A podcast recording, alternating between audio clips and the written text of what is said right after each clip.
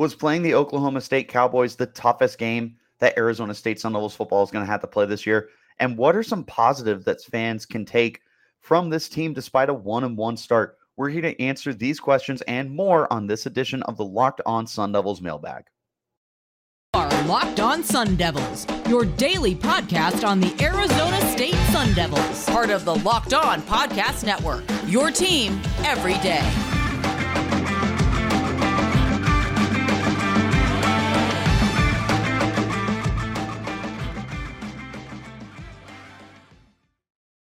Hello and welcome back to the Locked On Sun Devils podcast. My name is Richie Bradshaw and I will be your guide for everything Arizona State Sun Devils. Thank you all so much, as always, for making this the first listen of the day. The podcast is free and available on all platforms, including YouTube.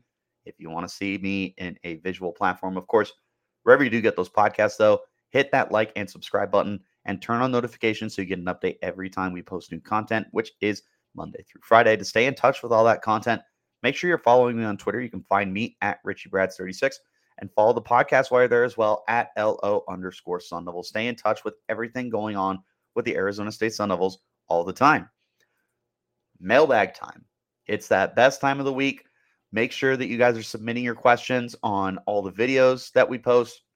Submitting to me on Twitter. Look for the post specifically that I drop on Twitter as well, asking for your mailbag questions. We have seven this week, which is the most that we've had so far and I'm really excited to dive into them. I think there's some really fun questions here.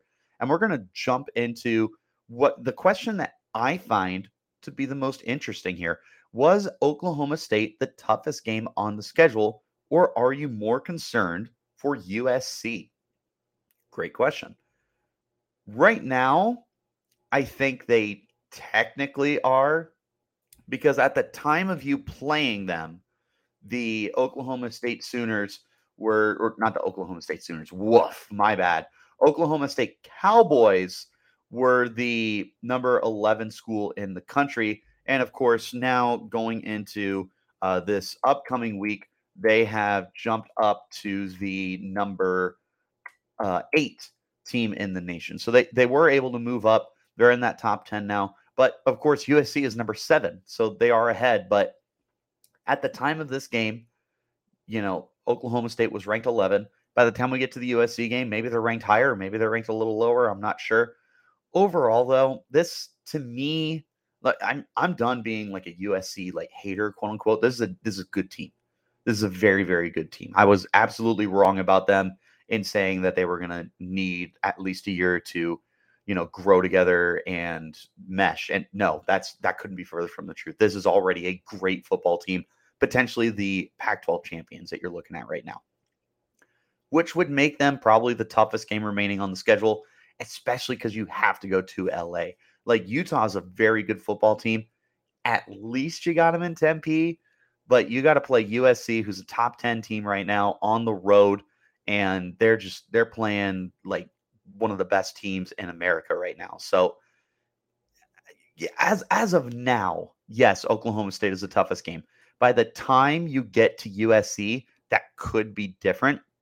If you're asking me if I'm more concerned for USC, I would say yes because it's a in it's a it's an inner conference game and could be, be a massive sign of you know what what your season is going to look like. If you can pull off this upset, then it feels like the sky's the limit. If you lose close, you know, moral victory. If you get blown out, I mean, it just I, I don't know. I don't really know what you do from that point. Uh, next question: If you could pick one position group that needs to improve the most, what is it? If you've been listening to the podcast, you know what it is. It's the offensive line. The left tackle spot specifically needs an upgrade. You just you you are leaving Emory Jones out to dry right now. They're doing a very good job in the run game with the run blocking. They clearly know what they're doing with one of the best rushing attacks in the entire nation. And Xavier Valladay having 200 yard games in his first two games in his college football career with the Arizona State Sun Devils. They have no issues run blocking, but the pass blocking just needs to be better. They're letting Emory Jones down. He's getting sacked like it's nobody's business right now. He was absolutely pummeled against Oklahoma State. And even though he was only brought down three times, I mean, they were constantly in his face. There was tons of knockdowns, was tons of pressure. The offensive line needs to improve because if they can't figure it out soon, then I mean, you're just you're looking at a team that is going to entirely struggle to do anything offensively. You're only going to be as good as your offensive line is. And right now, that offensive line is not good at all. So, like, or it's it's not that it's not good at all. Let me walk that back. There, there is talent there. I like what's available at left tackle. It is incredibly unproven, and at this point, it, it's frustrating to put it politely. Uh, obviously, Ladarius Henderson and Ben Scott are good players. I think the right side of the line has been playing okay. I feel like Des Holmes and Chris Martinez could be better, but they could also be a lot worse. But the offensive line does definitely need to step up and start performing better than what they have been doing up to this point. Uh, next question What would you say is the team's biggest hurdle that they need to work on to improve from last week's performance? Again, just I feel like it goes back to the offensive line is because of your inability to protect Emory Jones last week and just watch him get pummeled repeatedly and unable to get anything going in the passing game, it really set your team back and you were not able to to really just do what you what you were supposed to do, I guess. Or at least what you could have done. We'll put it that way because you probably weren't supposed to throw up 40 points in Oklahoma State, but the way that the defense was playing and the amount of opportunities Arizona State had, it it it doesn't feel like it was that unrealistic. But the biggest reason why is they just couldn't get anything going offensively. They couldn't sustain any drives. They couldn't, you know, capitalize on any turnovers that they had. They didn't have the one interception from Kyle Soelle, and they just weren't able to do anything with anything that was given to them. It, it, good field position, nothing. First drive of the game went right down the field inside the five yard line, had to settle for a field goal, didn't score until the third quarter again. This team was just consistently let down. The coaching definitely needs to improve. I'm not about to just hang this entirely on the players, but I firmly believe that this is a better football team if the offensive line is able to hold up its end of the bargain.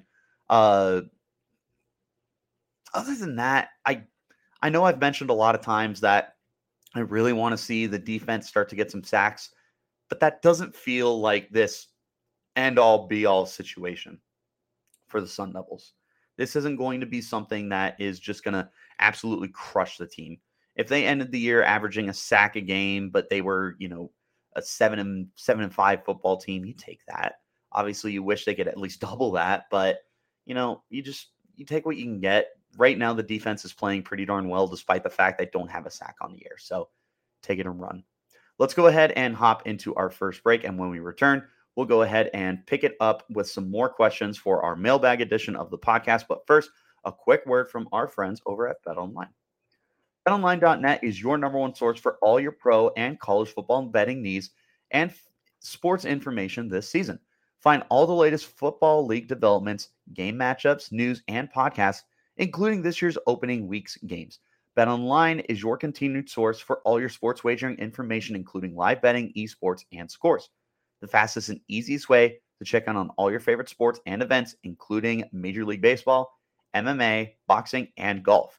Head to the website today or use your mobile device to learn more about the trends and action happening right now. Bet online where the game starts.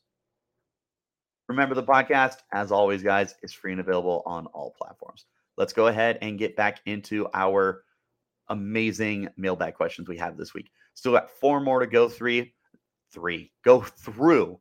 Looking at this next one here, what are the most positive and most concerning takeaways from the oh from not Ohio State from the Oklahoma State game? Uh, most positive, I would say, is the run game continues to just chug along without any sort of issues or holdbacks. It just it feels like this is going to be a unit that continues to grind and grind and grind and will be the biggest source of strength for the team. E- even in a week against Oklahoma State, where you know, like it, you couldn't necessarily afford to run it as much as you did, you probably needed to throw it more. But man, you still were able to run it pretty darn good. And I mean, that's despite the fact that the play calling felt kind of lazy with the amount of power runs that they ran instead of trying to mix it up a little bit. But nonetheless, they still managed to rush for 131 yards and over four yards of carry. So is a very is a very very good uh, potent offense when it comes to being able to run the football. That's a huge positive. Another positive is just the way the defense is playing. You're playing confident right now. These guys have a swagger to them, and it feels like they're just out to prove something every week because there's so much change on this defensive side of the ball. I mean, returning was Merlin Robertson and Kyle Soelle and a few guys up on the defensive line. The, the back end was pretty much completely new. And you lost a lot of guys to the transfer portal, like Eric Gentry and Jermayne Lole. So there was a lot of change on this defense, but they've looked really good this year. Yeah, they gave up 34 to Oklahoma State. But if you've heard me talk about it this week, I don't I don't want to continue to feed a fed horse, but I just don't blame them for allowing Oklahoma State to score 34 points. I truly think the offense just needed to do a better job with having longer sustained drives and being able to actually carry its weight during this game. The other upside, I would say, like what one of the things that I'm happiest about, probably the kicking game. Honestly, you have uh, Chris, uh, Christian Brown has just been a stud for you this year. He hasn't missed an extra point yet. Uh, he only missed one field goal last week, and it was um, from it, it, it was like a long 40 yard field goal, which in college is anything but a gimme. So I mean, he's five of six on the year. He's made all six of his extra points. This is a guy that I feel very confident in as as as a kicker for Arizona State wherever they are on the field in order to get some points. I mean, we had eight combined field goals last year between Christians and Zendejas and Logan Tyler, and you already have five through two games with Christian uh, Christian Brown. Definitely really like what I'm seeing there. As far as concerns go, based off of what you saw last week, it, it, again, not to feed a fed horse, but it's the offensive line. It just has to be better. There's no excuses for it to continue playing as poorly as it has. I also want to see the offense just find a way to capitalize on extra possessions and good field position that the defense is providing it. I mean, Arizona State only converted two of their third down attempts last week, or uh, this past Saturday, I guess, uh, when they were when they were trying to actually get something done with the football, and they didn't convert one of those third downs until the fourth quarter. They went two of thirteen on the game. You just you can't do that and expect to win football games. Another major concern is the penalties. You had 10 penalties last week for 95 yards and they were like detrimental penalties too, like drive extending for for the Cowboys. Like it's it just feels like Arizona State is constantly getting in its own way. And until this gets solved, at, speaking specifically on the penalties right now, until this gets solved, Arizona State is going to continue just shooting itself in the foot. When it comes to the offensive line play and overall the offense just stepping up, this is something that they might be able to get into a good rhythm in down the road. You know, this, this is a pretty much brand new offensive line, and it is a pretty much brand new offense entirely. We shouldn't be expecting this team to put up 40 points every week right off the bat, but you still want to see better performances than what you saw against Oklahoma State.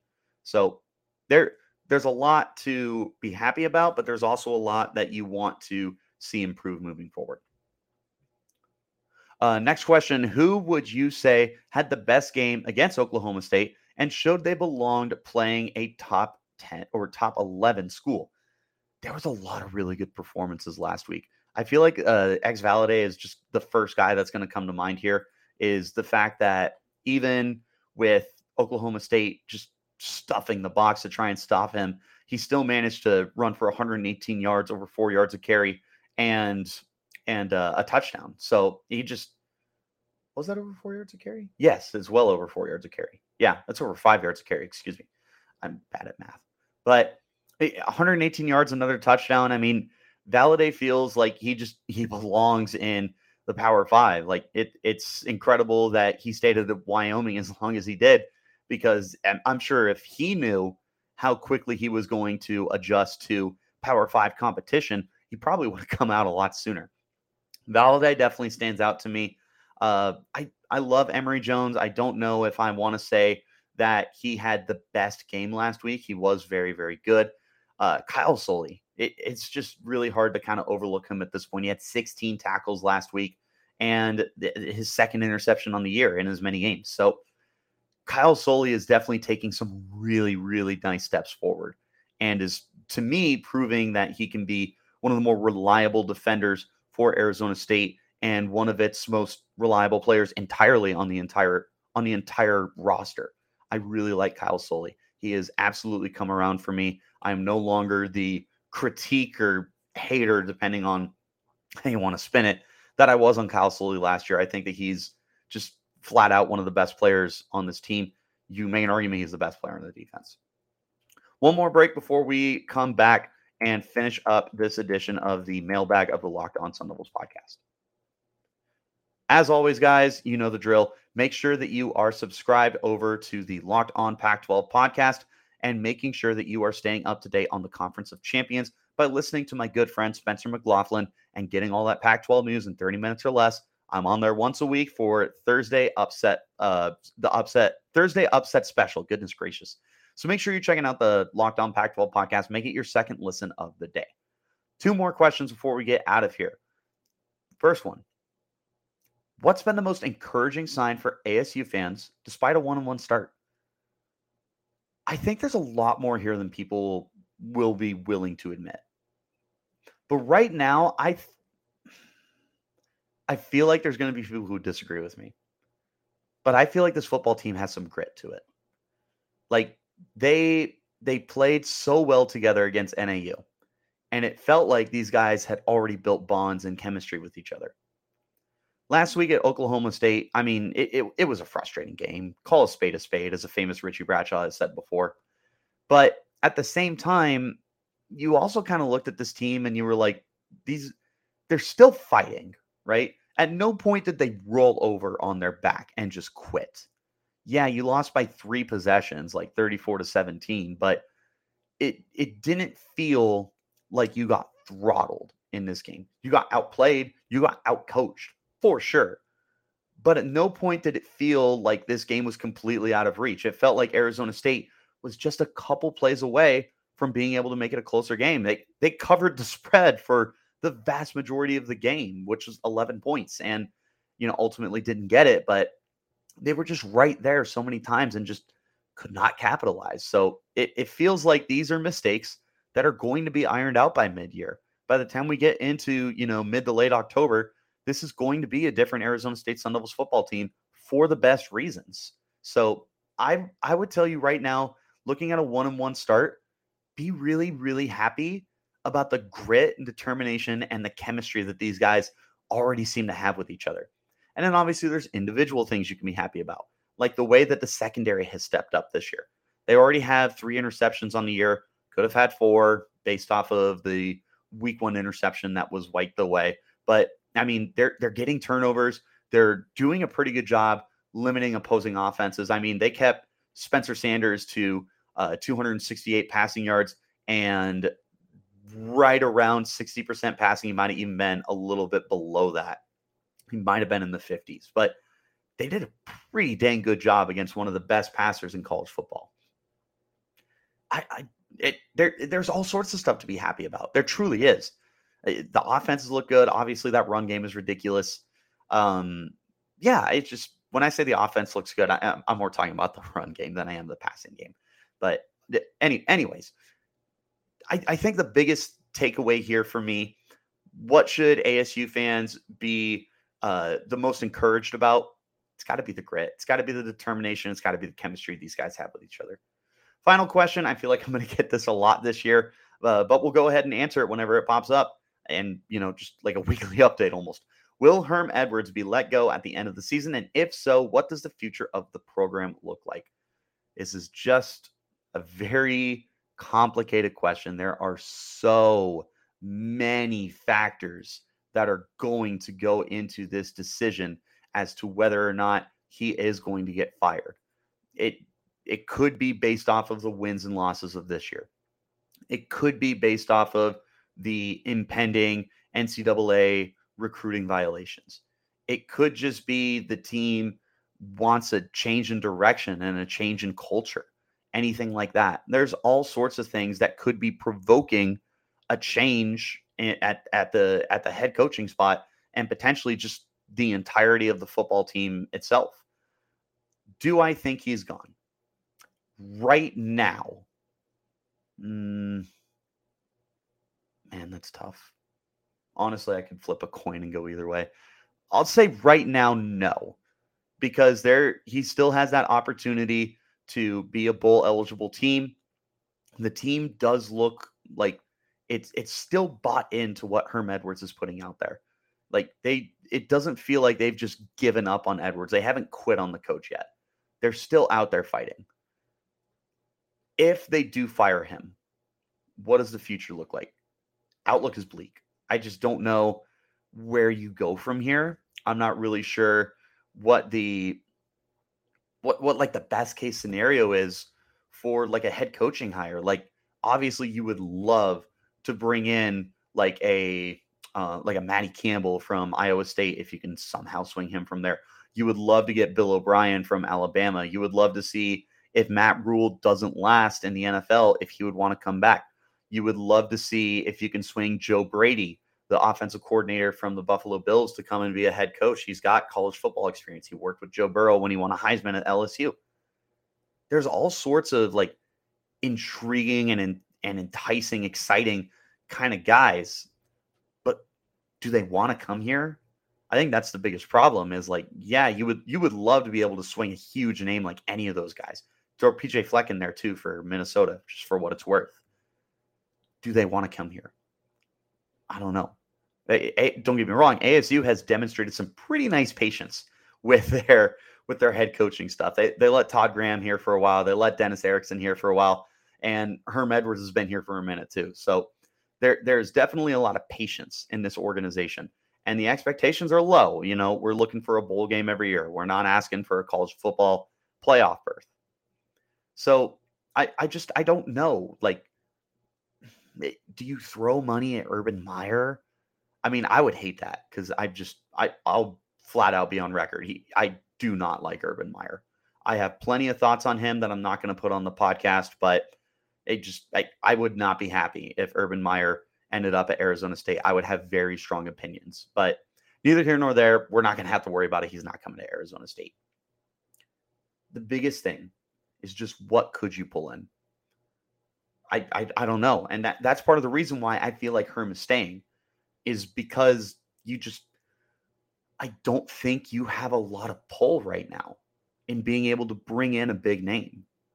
It feels like you would have to reach for somebody like like a name name value to try and generate conversation. It, it's it's just it, it's going to be very difficult for the next era, whenever that is, if it's in ten years or if it's next year for Arizona State. So, I guess that's just kind of where I'm at with it. But yeah, I, I guess we'll see. I like like I said, this is probably going to be a weekly question. I get I see it all the time on YouTube. That's for sure. As of right now, think he's safe but there's plenty of time for that to change. And there's plenty of time for you guys to continue submitting your questions for the Locked On Sun Devils mailbag. That is every single Thursday. Make sure you're submitting your questions wherever you get your podcast. You can tweet me on Twitter at RichieBrads36. You can tweet at the podcast at LO underscore Sun Devils. You can DM me if you would like. You can drop it on YouTube. I always check the comments to make sure I don't miss anything. Overall, just leave your questions. I love answering them. This is one of my favorite episodes I get to do every week, and I'm really happy that is starting to get rolling. But that being said, that is the end of this uh, Locked On Sun Devils mailbag edition of the podcast. So you guys know the drill. The podcast is free and available on all platforms. Hit like and subscribe. Turn on those notifications, guys.